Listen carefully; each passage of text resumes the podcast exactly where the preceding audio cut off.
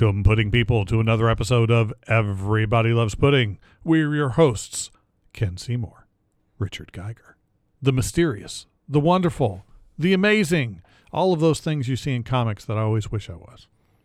the hot and sweaty because it's, it's 95 degrees with 100% humid- humidity and just disgusting outside. Oh, yeah. And actually, if I'm not mistaken, still 85 degrees outside and it's 11 p.m. So, um, welcome to Indiana weather. yeah, it's a, little, it's a little awful. And we decided at 11, well, first of all, to record an episode, That's my fault, by the way. but also to record it in my studio that I put together that is insulated. Keeps the warmth in place. That it does. Um, so this is going to be a new series that we're starting. Uh, a little bit different. Well, moderate, Similar. moderate, similar, but a little different from what we've done before. You know, we've done the history of comic book in film at this point. Um, we are going to start along the road of the history of comic strips and comic books in television. We're gonna we, we kind of left out all the comic strip stuff before, and we kind of ignored animated. You know, we're gonna open it up. Anything that's based on a comic strip or comic book, still falling into the realm of English based materials. Jeez. Uh, but uh, But TV show. Right, TV shows. So we're going to kind of go over all of that stuff, and this is going to be a little more expanded from what we did before. Um, we we had so many films to go through because they started in the late 1800s, and we felt that it was more important to talk about you know who was in it and what it was, and try and get through it as quick as possible. If we saw what we thought of it, um, but we kind of tried to get through it as quickly as we could so it wouldn't take us forever to get through it. But I feel like we maybe lost a little bit of context, a little bit of some of the cool stuff that went along with it. So I think we're going to slow down for this just a bit. Well, when you talk about source material and you look at even some of today's most popular characters, the source material is super old.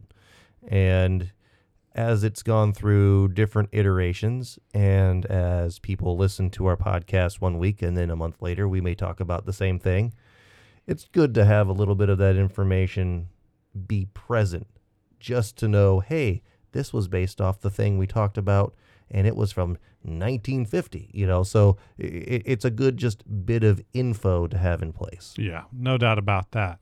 Now, before we get started along this road of history and awesomeness, I do want to just kind of start by saying, hey, there were a few things that we did miss on our history of comic book film. Um, uh, as I'm constantly researching and adding things to the database and all of that, um, occasionally I stumble across some things that I didn't realize I had not included. Um, so we're not going to go over exactly what it was and what we thought of it and all that other stuff, but I am just going to give a quick shout out to a handful that we did miss. Uh, one uh, was the uh, Team Thor short films that came out in 2016. Uh, well, 2016 through 2018. Uh, there were three pieces to it. They were all very short.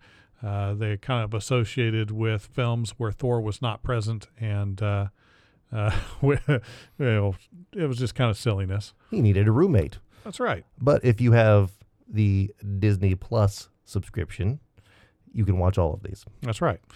Uh, similarly, in 2019, there was Peter's to do list as he prepared for his trip overseas. You got to see him take care of his things that he needed to do before he left. It's silly and fun and simple, but it gave a little context, and uh, it was uh, it was just fun. And you got to see some actors that were in the film as they recorded these small piece, you know, five minute video, basically. now that one no you cannot watch on disney plus No, definitely not. Um, similarly, uh, in 2021, Deadpool and Korg React. That's just kind of a five minute, just silly thing. Uh, so you know that that would be why we missed those. They're small and they're technically short films, and they're sort of available, but sort of not. But you know, it's whatever. But we actually missed two feature length films based on graphic novels that came out in 2020. One was called The Empty Man, based on a graphic novel from Boom Studios, and the other was The Last Days of American Crime, based on a graphic novel from Image. Um, we may go through that in more detail at some point, but uh, it's mostly just mentioning that, oh, yeah, there were those things. there's a few more in a you know 2020, which was just a a rough year for films in general. Right, right. So that's kind of I think why we missed that one. But let's let's get into the nitty gritty. So let's talk about television. Now, when we were talking about films, it's pretty simple. We start with the history of films. What is a film? Do you count the the really early versions where they put individual still frames on a, a rotating uh, circle that they then used the essentially uh, bicycle pedal to, to create the motion, which I don't count those as film. I you know think that there should actually be film as the first film, but that's just me. I mean, everybody's opinion could be a little bit different on that. Right, right. So not not a big deal, but still, that's late 1800s where that starts. TV, however, uh, took a little longer to become a thing. It wasn't until 1928 that the first uh, television program was released. Um, now, I don't know if you're familiar with this at all, Richard, uh, but uh, so there, you know, everybody thinks, you know, uh, of ABC and NBC and you know Fox and CBS. You know, those are the big channels. Well, of course, those didn't quite exist at the very beginning. Not yet. No, no. So uh, WRGB in New York was the first television station uh, back in the day, and so they started their first show in 1928. Now, technically, uh, the Soviet Union at the time had was also dabbling in television. They were doing that as back as far as 26, but they didn't have a television station as such. Um, and there are some other stateside stuff where they were playing with the number of lines in that you could get on a Mm. television screen, that sort of thing. But the actual we broadcast this and it's a show. That was 28. Um, so you would think that would be fairly quick that there would be some television shows based on properties from comic strips or comic books because it sure didn't take them long to get that into the films. Well, the uh, something happened in the you know 20s, Yes, yes, the depression. Yes. And then something happened in the late 30s and 40s that slowed people's spending tremendously. Yes. Um, but then after that, there was a resurgence, right? So there was a lot of uh, folks returning from the war, and they had pockets full of cash if they survived, and started businesses. And it was a time of flourishing building and buying and all that type of stuff. So I think because what we're talking about doesn't start until around then, it kind of makes sense from a Right. you know, for just from a money standpoint and what people could actually have discretionary spending on because a TV in the 40s and 50s was probably pretty darn expensive. Yeah. And Big then- luxury. And then what were you getting from that TV? I mean, who was making shows? News. There's News. probably news. Yeah. That was probably one of the big ones. Uh, but I feel like a lot of people still got their news from the radio Yeah. and their entertainment from the radio or the newspaper. Yeah. Radio programs maintained popularity for quite some time. Um, and a lot of uh, that may be a, a future thing that we do uh, radio programs based on comic properties. Probably not.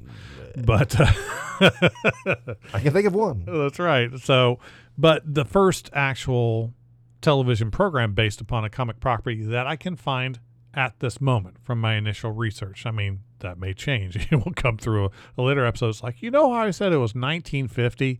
Well, I actually found this other thing. But at the moment, 1950 is the first television show based on a comic property. Now, the 50s were an interesting time. Um, this was the point uh, that the Korean War was happening. Correct.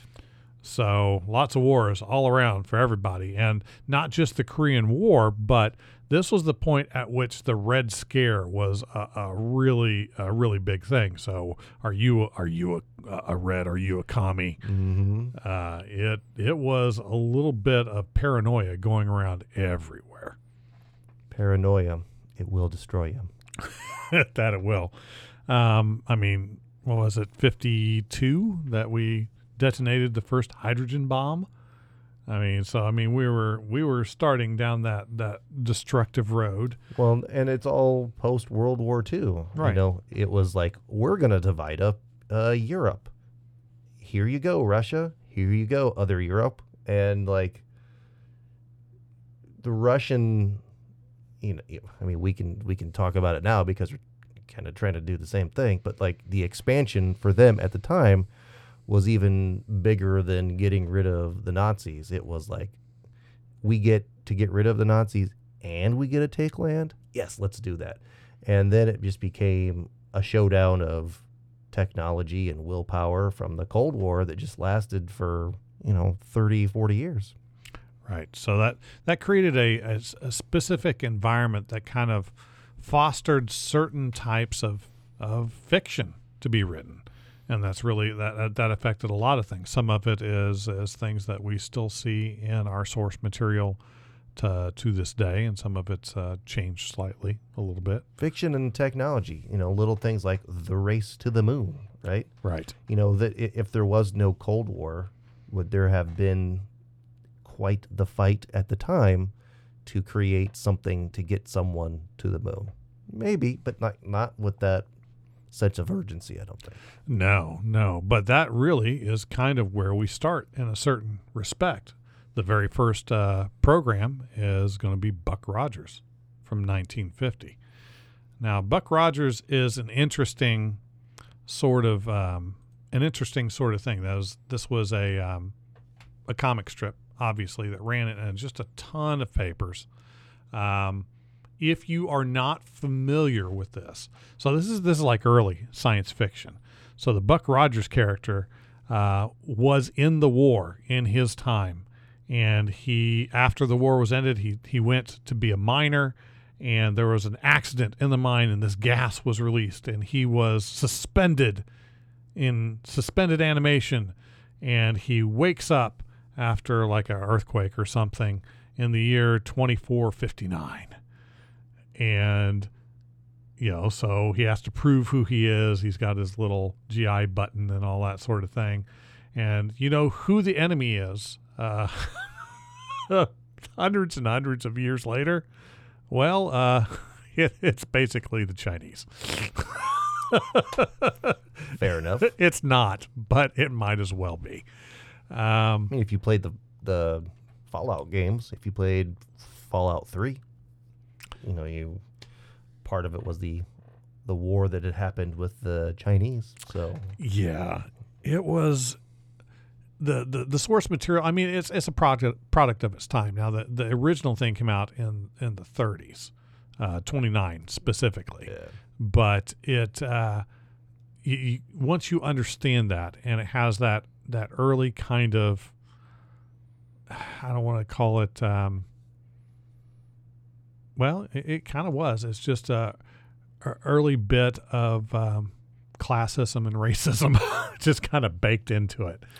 Uh, well, it, you know, we we did a TV show swap some time ago, and one of the shows, uh, you can I think it's still on HBO. Um, was kind of about the late 1800s, you know, early 1900s, and the expansions of the railroad, and all the the the Chinese folks coming in who basically did all the work to build the railroads and how they were oppressed and everybody hated them and they they took our jobs you know like there was a whole hatred for them right. at the time that just you know expanded into the, the, media that was available it expanded into a, a, a, lot of things and there was a lot of folks from china that came here in the late 1800s early 1900s trying to better themselves from where they were. So it, it makes sense that at the time, like you said, when this was created and what you said, the 20s, that a lot of that kind of story carried forward. Right. And so when I say that it's kind of like that, the, the, the people that came out of the Gobi Desert to conquer basically the world were called the Mongol Reds. Hmm. Can't really get any more on the nose than that. Mongol Reds. Yeah. So it that was what it was. Now that doesn't mean that this was a, a terrible um, source material. It it's been interpreted more than once over the years, and it, as each time that it has a new iteration, it filters out a little more of that A little bit. that sort of thing. Uh, so if you look at well, because Buck Rogers came out in uh, in a film in the late '70s that we talked about briefly. Uh, so I mean, it's it's Yeah, so we're still talking in like the 50s because we'll right. um, there was another iteration of a television show for Buck Rogers, like years later, right? Like 20 years later, 30 years later. Right. So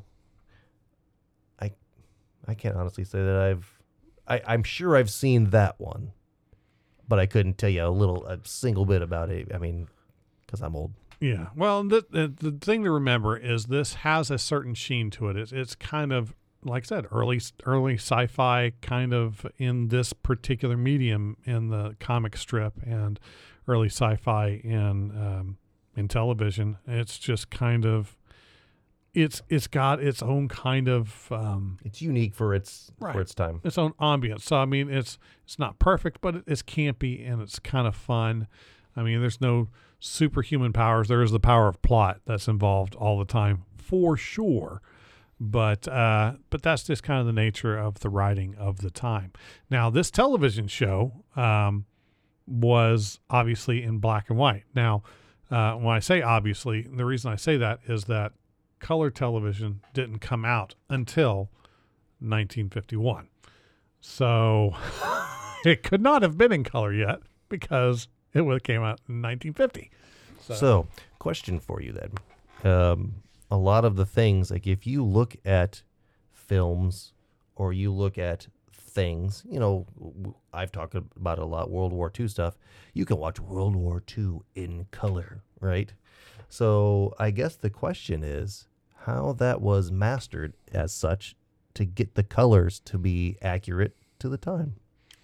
that is a very good question. I have uh, I have my imagination saying that they had some people that were involved that they just asked a lot of questions.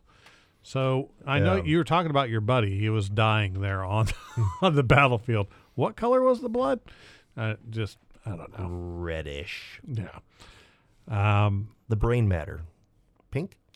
They had been working on artificially colorizing panes back from you know early early film. I mean Méliès did it uh, a french uh, movie maker. Um, and you know they would just do it pane by pane. So i don't know if it was really important that it be accurate so much as it be vibrant. Hmm, that's true. at least early on, and then they worried about the other. I mean, you, you if you look at the even like the old uh, John Wayne war films, they weren't looking for realism; they were looking for sensationalism. Hmm, that's true. So we didn't really get that whole feel for the real until I, I feel like it's late 80s, early 90s uh, where it really started to pick up steam. They wanted that real feel. And even then, it was still starting small. It wasn't until like the 2000s, like, okay, we're doing a period piece. and It must be exactly right. Yeah, because that's more uh, Saving Private Ryan, right? Is in that time frame. And and when you saw a movie like Rambo Right. and people got shot or cut or whatever, was that real? I mean, we don't know. Like if we watched Apocalypse Now, how real was the the shooting and the explosions and the the death? You know, Yeah. like It's hard to say. it's hard to say, but you're right. The the sense of ultra realism, and it has to do with technology, really kind of came into play here in the last 25, 30 years. Right.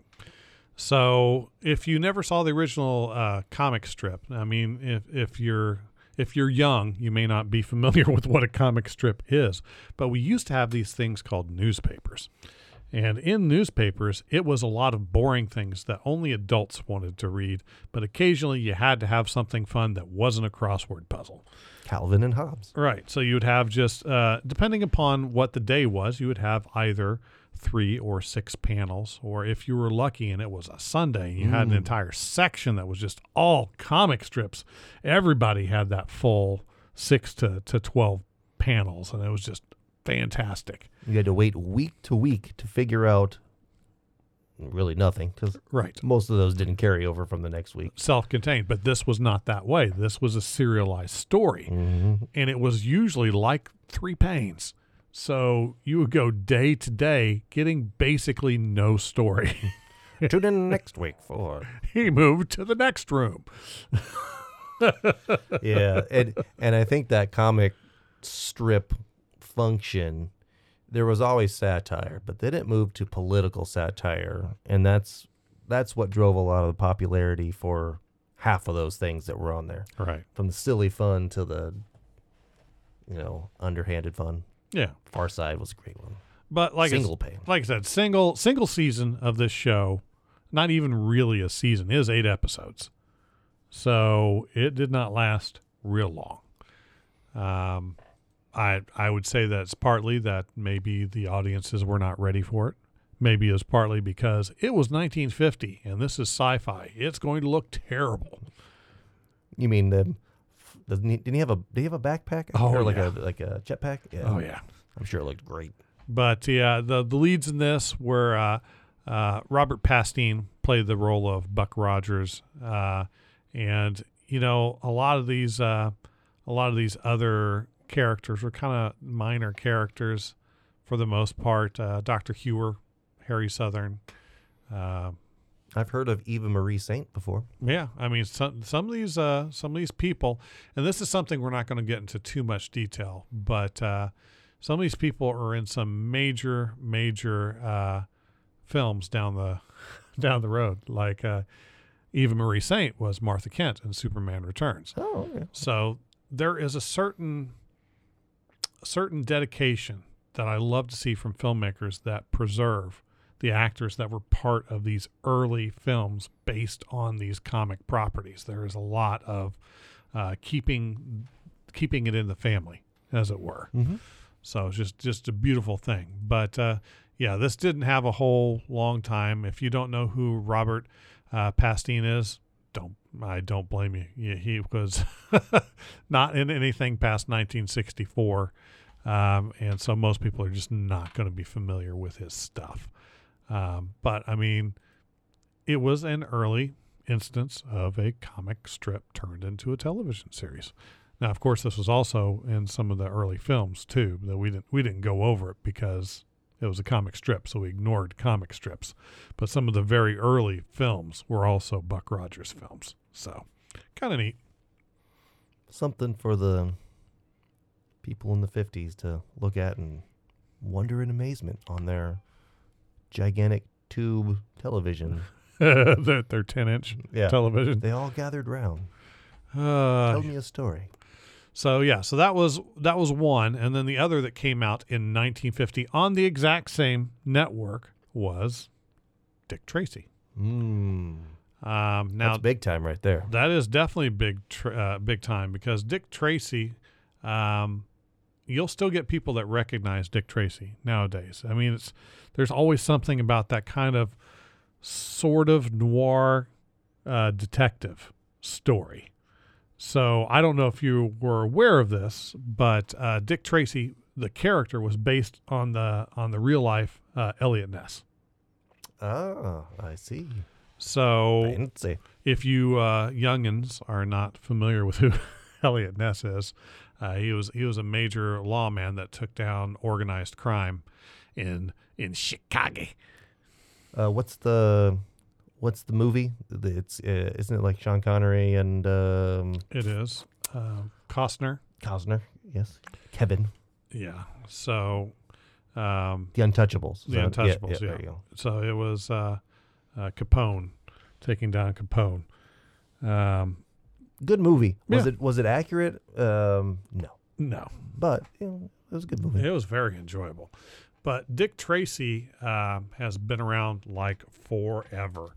Uh, it came out actually a little after Buck Rogers did. If I remember correct, uh, it came out in um, 34 uh, in the comic strips. And again, syndicated nationally, just kind of everywhere. And actually, whereas Buck Rogers is not in any comic strips, you can actually still get Dick Tracy comic strips. Hmm. Just probably depends on the media that you're looking at. Right. So that that was cool. The one thing I get from Dick Tracy, and you'll see comments about it from time to time also, is it, I'll relate this. If you look at uh, Star Trek, and people had things in their hands that could control everything, and they could look up information. Like and oh my gosh, we can do that now. Well, in Dick Tracy, it was a watch. Right. He had a watch that he could talk to someone, talk to his partner in crime with, right? So, um, well, obviously, we have watches that do way more than that right now. But I think a lot of the comments, if you talk to someone who's older and you show them a watch, if you've got an Apple Watch or a Samsung watch that does a lot of things that you can do phone calls on, like, eh, just like Dick Tracy. Yeah. So uh, a lot of these ideas kind of, if it's silly to think about it, but from the 50s, we're all we're all living in a world where we're using these things that were thought of and created 70 years, well, more than 70 years well, ago. But and it kind of makes sense because these are the things that were out that were inspiring young minds that wanted to invent things and to make things possible. And so, why not? Don't tell me no, I can't do it. Of course, I can do it. I just have to figure out how. I see more and more people creating actual, real lightsabers Yeah. they could, you know, do a lot of harm and damage.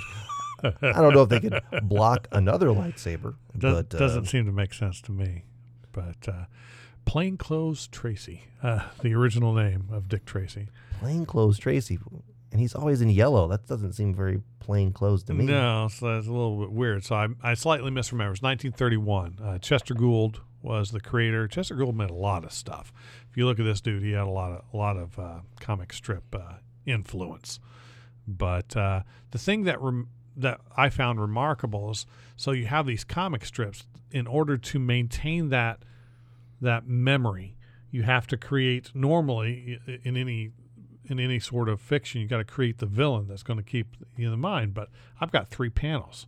How are you going to remember any villain in three panels? Well, okay, we're going to give him a giant nose, and and uh, we're going to make his name be something about his nose, or his chin is huge, or His forehead, and then he had wasn't there like one that was like hammerhead or something? Right. Uh, yeah. or no face. Uh, he has no face. Okay, I'll remember that.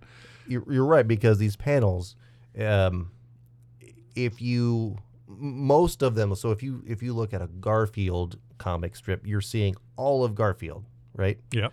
But if you look at a Dick Tracy, a lot of times you're seeing maybe the waist up. So you're not getting the full the full body view of this. So if someone's in some fancy chair or someone's got some crazy thing that they can do that's on a belt or from their feet, it's just not going to play well on these types of comic strips. So you're right, they had to change things on the face. Well, I think it may also partially be to do with since this is based on Eliot Ness and in the mob, everybody's got a nickname already. Well, that's true. So why don't we make the nickname a little more obvious, so people just uh, just remember? Because that's always what it's based on. Your nickname has to do with either something in how you look or something that you did. And so, okay, we'll we'll continue that tradition and just exaggerate. Yeah. But good. The television show um, actually lasted quite a while, uh, at least for the first iteration of it. It went for three years, um, 48 episodes. Uh, Wow, that's longer than things go today. Yeah. So I, I think partially because the episodes were smaller, probably, and I don't think it ever went into color. I think it was always in um, in black and white.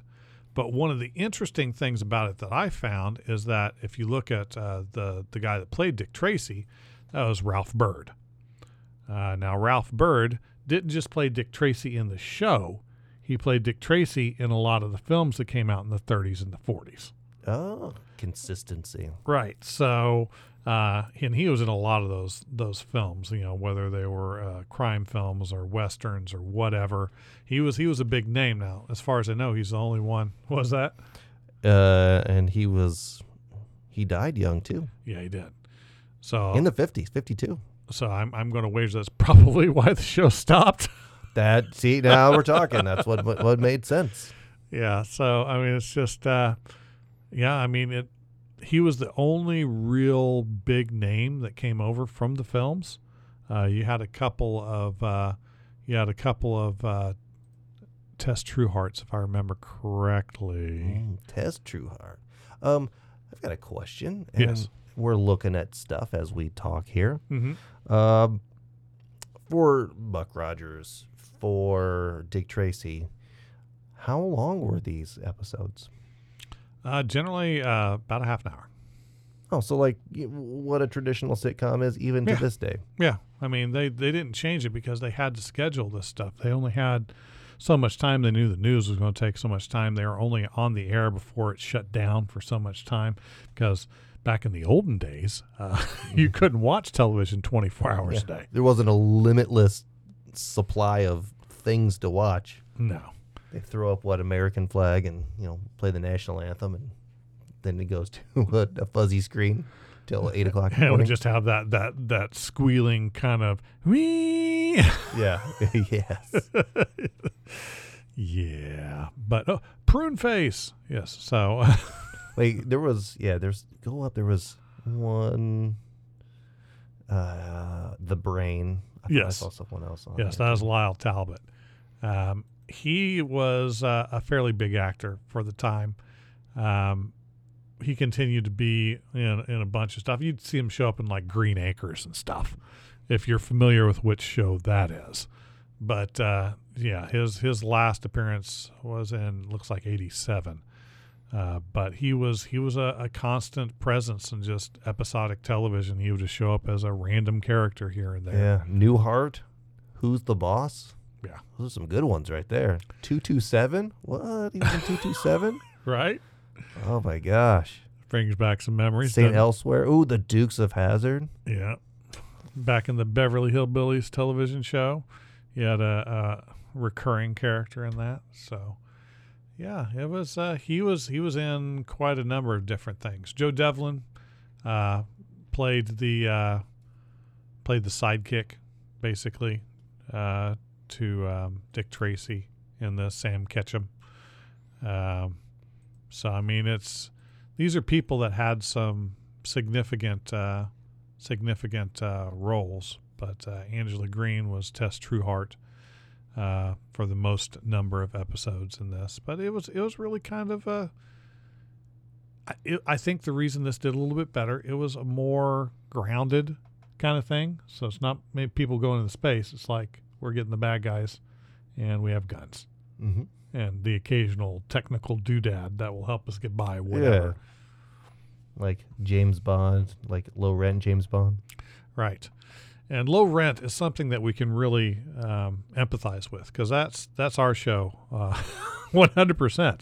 Which is why we're not going to uh, an episode uh, or a, a commercial trying to sell you anything. We're instead going to talk about our our presence in social media for just a moment. Please, please, just listen for a second. Hey there, pudding people. Don't forget to check us out on our social media accounts so you can keep apprised of everything that we do any time of the day. Richard, you're most on Instagram, right? On the Graham Graham, yes. And what are we best known on Instagram as? Pudding guys. Easy enough. In fact, that's also what we're known as on Facebook.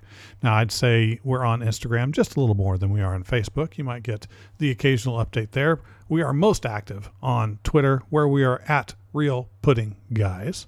Uh, we will give you updates about the next episode that's going to be coming at the end of the week when it's released. Any other little updates to the Ultimate Comic Movie Database or the Pop Culture Death Counts will also be there. Um, now, our most exciting changes are going to be coming up soon. We're going to have a new website called Fate, the film and television engine. We're getting close to doing the beta for that. We're still working on the alpha side. We'll be doing a little closed beta and inviting a handful of people into this. I tell you what, it's going to be really, really cool when it releases. Now, you'll be able to also hear about that on our Patreon page. What are we on Patreon, Richard? Pudding guys. Pretty easy. Now, right now, it's very easy to support us. How much does it cost, Richard?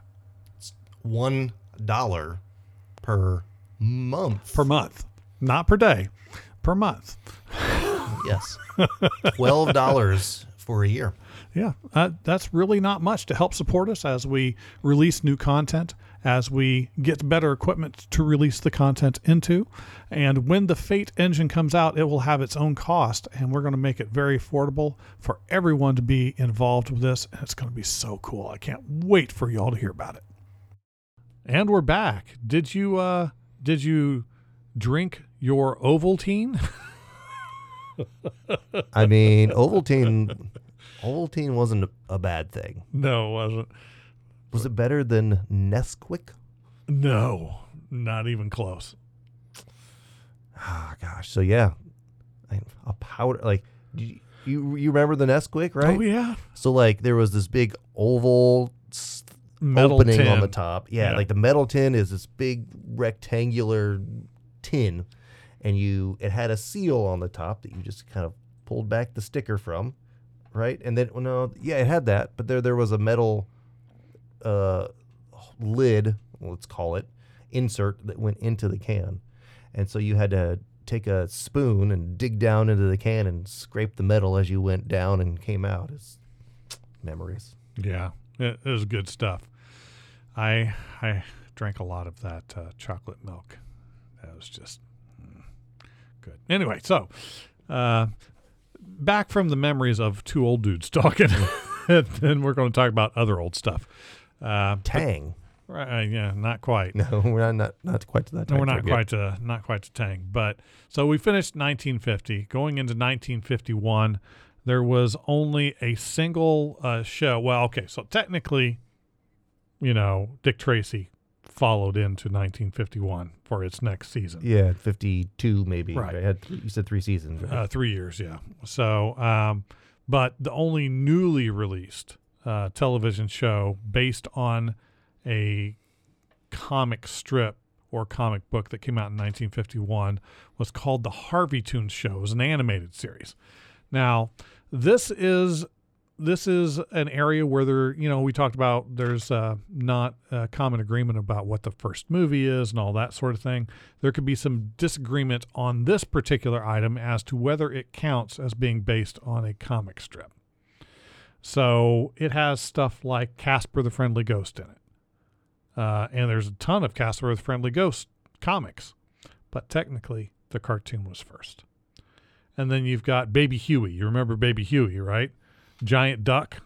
Mm, yes, I've heard of Baby Huey, and when you said it immediately, I was like, I don't remember. And you, and you say duck. Yes, I remember. Yeah, so duck in a, giant baby diaper that's you know dumber than a box of rocks. There was even a movie. Uh, I think it might have been a direct-to-video Baby Huey live action film.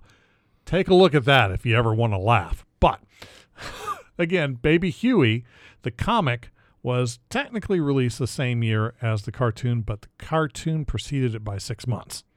So still not based on a comic. So the only reason that I'm basing this particular one in this way is one of the characters that had its own uh, cartoon was Little Audrey. So Little Audrey is just a little girl that got into trouble. You know, just kind of that's the simple premise, adorable, fun stuff. Now Little Audrey was also a cartoon before it was ever a comic, but the only reason Little Audrey exists is because of Little Lulu. It was uh, their attempt to be able to use the Little Lulu character without the rights to the Little Lulu character, which was based on a comic strip from the 30s, is very obviously based on that. So that's why I include that here. So you're cheating, is what you're saying.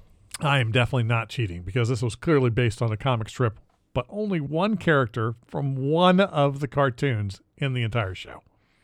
And this is where we got Casper the Friendly Ghost from. Uh, that, yeah, that's Harvey Toons, man. Wow. Yeah. So the first uh, Casper the Friendly Ghost um, comic came out in 1952. So again, it came out like a year after the cartoons were released. And we're still going strong with Casper. I'm pretty sure there's something new that's out that's Casper related. I can't remember what it is though. Yeah, I wouldn't be surprised. All CGI, all horrifyingly awful. Uh, should do that as a horror film.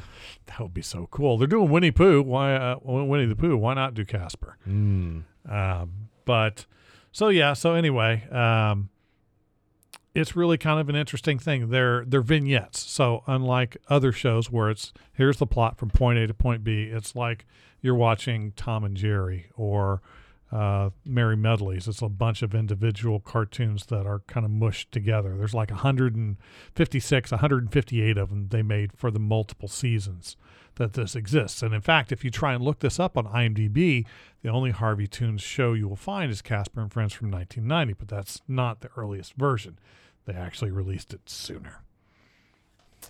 So where can you find Harvey Toons? Uh, if you look on DVDs, I mean, uh, it's still they're still selling the stuff. It's not easiest thing in the world to find, but I don't I don't think I've seen it on any streaming services or anything. Admittedly, I've not looked for it either. Correct. But uh, I would be really surprised if there weren't Blu-rays or DVDs of these old episodes. Just like here's every one that we ever made in one disc. Amazing, you know. it's all on one DVD now. Yeah. So, so that one was, uh, I believe, um, also ABC, if I remember correctly. I don't, I don't 100% remember that one. ABC.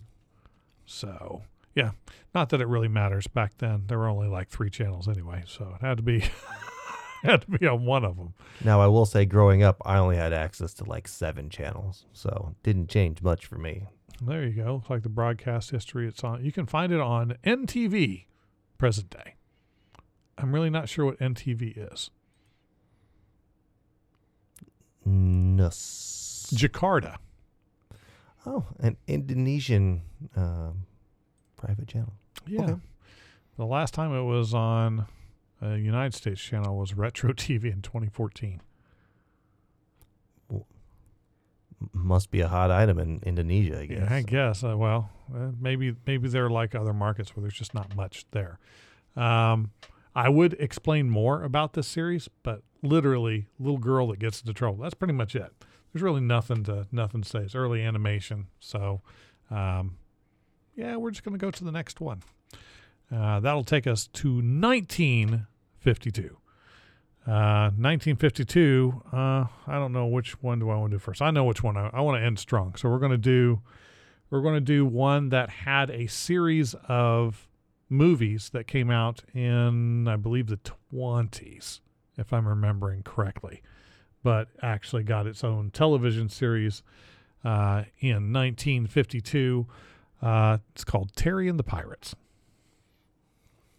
Terry and the Hendersons. Yeah, Terry and the Pirates is a um, is another based on a comic strip. Um, so, um, Terry and the Pirates is you know we were talking earlier about the the impression that current politics can have on everything that's going on. Uh, well, not even just current politics, but just world events. This is kind of one of those things because Terry uh, is uh, an adventurer, a seeker of of fortunes and and treasures, and he decides to go to China to to find treasure, and he has some very questionably named friends that help him along the way. Uh, Are those the pirates? no, those are not the pirates. Um, so I'm trying to remember. So 1940, that was the that was the first film that came out of, but this came out later. But so it was originally a Chicago Tribune strip, and it was eventually syndicated all over the place uh, by Milton Caniff. Um, so it's it's really kind of an interesting an interesting thing uh, to just kind of see how everything um, changes over the years. But uh, yeah, he has all sorts of uh, friends that uh, try and help him out. Um, but like I said, I, I don't really want to talk about most of their names. There's only one I'm going to bring up, and that's if you've ever heard of somebody being called uh, a dragon lady, this is kind of where that's from. So uh, a villain that turned into an ally down the road Mm. was the Dragon Lady. Um, Big, big stoop. it's Captain Judas, Cheery Blaze, Chopstick Joe. I mean, Hey, cue ball's not bad. well, I wonder if he was bald. why is he called Chopstick Joe? Do you ask? It doesn't take much imagination. What about the last one? Dude Hennick. Nice. Yeah, it's it's kind of one of those things. But uh, again, it was just it, it was a simple kind of forgettable. I don't want to say it's forgettable because at the time it probably wasn't, but for like us coming from our time frame, it, well, what what can he do? Well, he's got a sword. Sometimes he's got a, he's got a bro. It's called dude. it's just like he's it's like well, what, well, he's just getting getting lost and having people helping him find place. There's there's not much to it. Um, now, Terry and the Pirates uh, was another black and white television show, and this was released on WABD TV in New York for a single season of 18 episodes.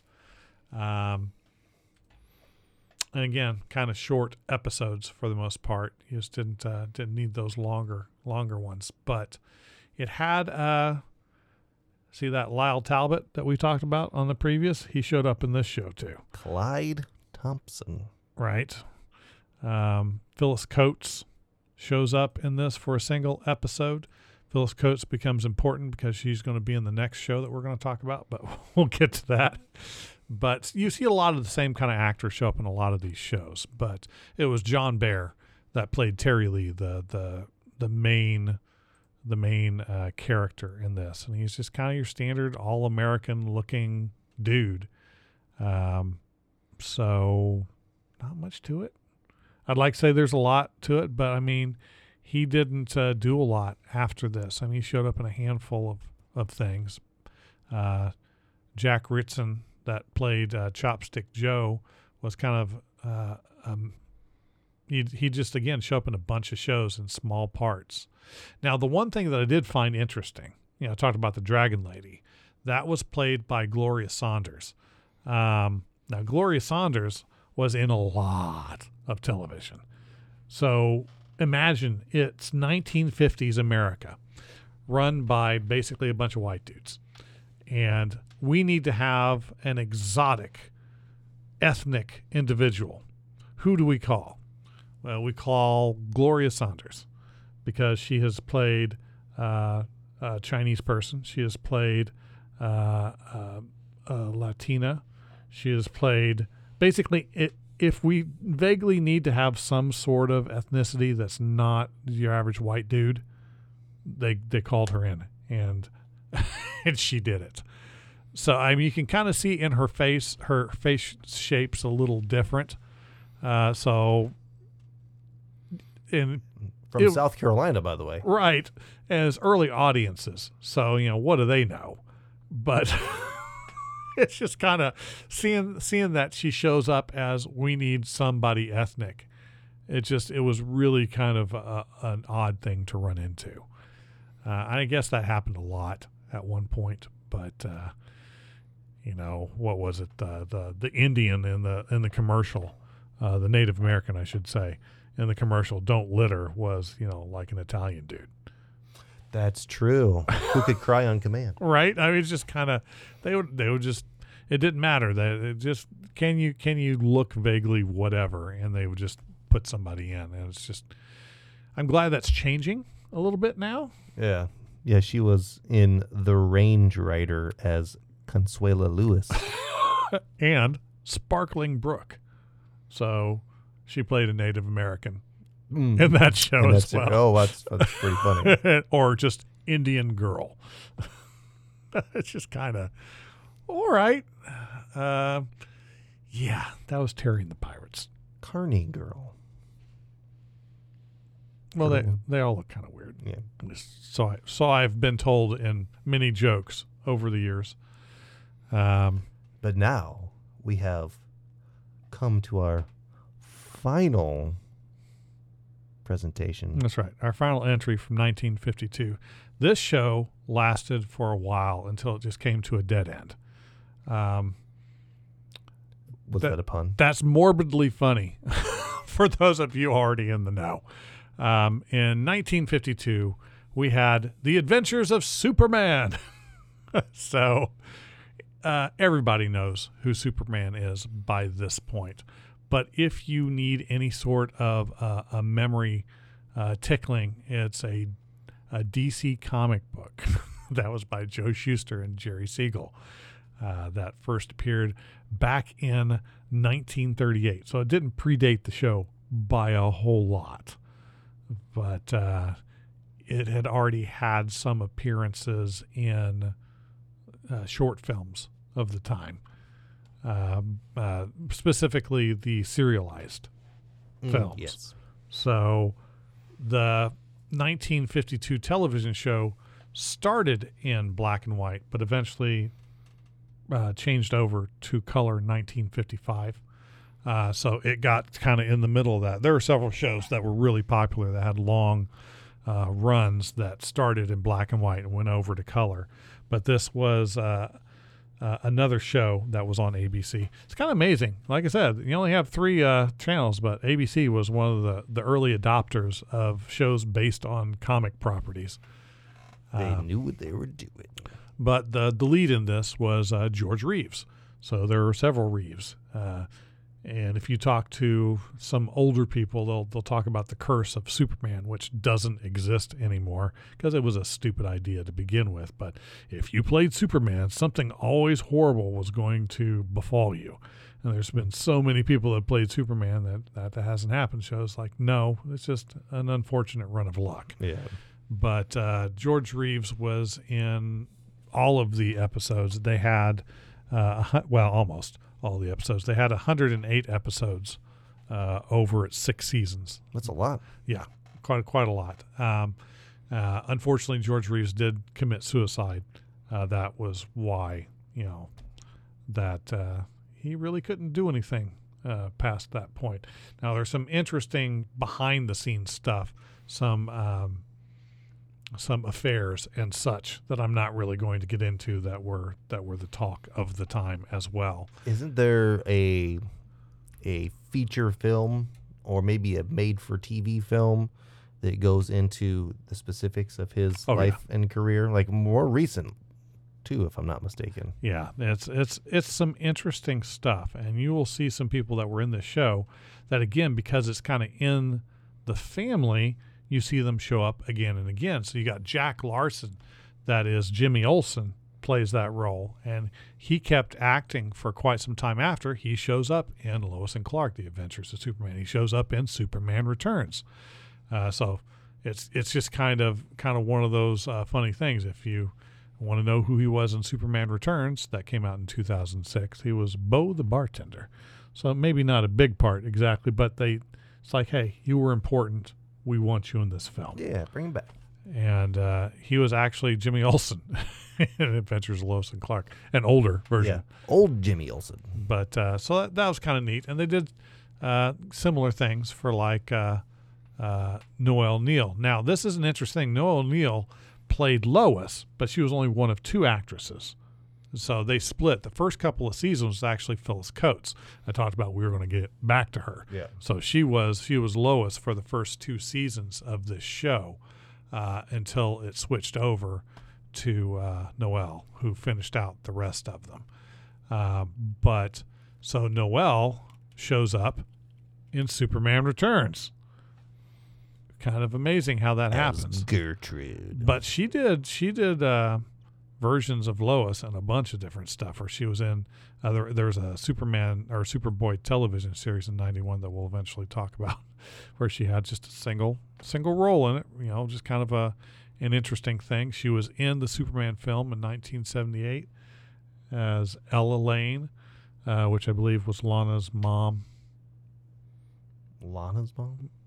Or sorry, my brain turned off. I meant Lois's mom. Lois's mom. Uncredited. Uh, yeah. So just kind of, kind of an interesting thing that uh, that you see there. But uh, Now, if we go back to the main body of the of the show, mhm. and we see a lot of these characters that are on here, you know, one thing that I'm not seeing on here are bad guys, and, or bad guys that we know today as Superman bad guys. well, and you you would see them, but you just wouldn't see them often. You would see them like for a single episode. Now, first of all, part of the problem that they had with this particular show is it's 1952. What can Superman do? Everything. What could they show? Nothing. So he just had to beat up dudes with guns. No, no uh, laser eyes. I don't remember if I ever saw him use the heat vision in the show. I don't. I don't know if they did. I, I think they might have done some cheap trick at one point where they didn't really actually show. It's like, oh look, yes, I melted this when you weren't looking. It's been a little while since I've seen the show, so it's it's a little foggy to me at this point. But uh, and I did not watch the entire series because I like um, my sanity. I don't think I could get through it all. Um, but but I got the gist of it, and it's and it's campy because it had to be. And there just Yeah. wasn't What much they could do? do. Yeah, but it had a certain allure because of that, just a, a certain charm. That was that was early television. They did what they could to try and tell the story, but yeah, you weren't going to see him pick up a car. Just wasn't going to happen. You would see him like bend a, a metal rod because you know it's it starts as black and white TV. You don't know what that rod's made of. It doesn't matter. We're telling you it's metal because it's metal. You know that sort of stuff. But uh, it was it was just cheesy and fun. Um, but yeah, so it's it's really kind of um, if you haven't seen it, it's worth just seeing like an episode or two. Just so you get an idea what was popular back in '52. Right. The most popular of the ones we've discussed, basically. Now, here's another connection that's pretty funny. So, Noel Neill played Ella Lane in the Superman movie. She was the second Lois Lane in the show. The first Lois Lane, Phyllis Coates, played a similarly named character in. Um, um, my brain's turning off there. She was in um, Something else. uh, Lois and Clark. Sorry. So- Ellen Lane. Right. So again, just paying tribute to the people that kind of came before. I always love when I see that sort of thing. But uh, yeah, the original show was kind of kind of cheesy but fun. Not much to not much to say about it, but it managed to garner enough interest that it lasted six seasons. Popular for its time, and maybe one of the most popular at the time. Oh, most certainly. But uh, so that's that is early comic television. I mean, you got one that was actually based on a comic book with Superman. The rest of them are all based on comic strips um, because they're still it's still early TV. It's it's going to be a little while before they can pull off some of the some of the special effects and some of the other things that are necessary to actually make things work. I mean, just just go back to the uh, Christopher Reeves Superman films that happened in the 70s and the 80s, and those effects were, by today's standards, just god awful. but at the time, it's pretty dope. Right, and much much more than they could do and stuff like this, so they could actually venture into some of those more difficult villains that uh, you wouldn't normally be able to see.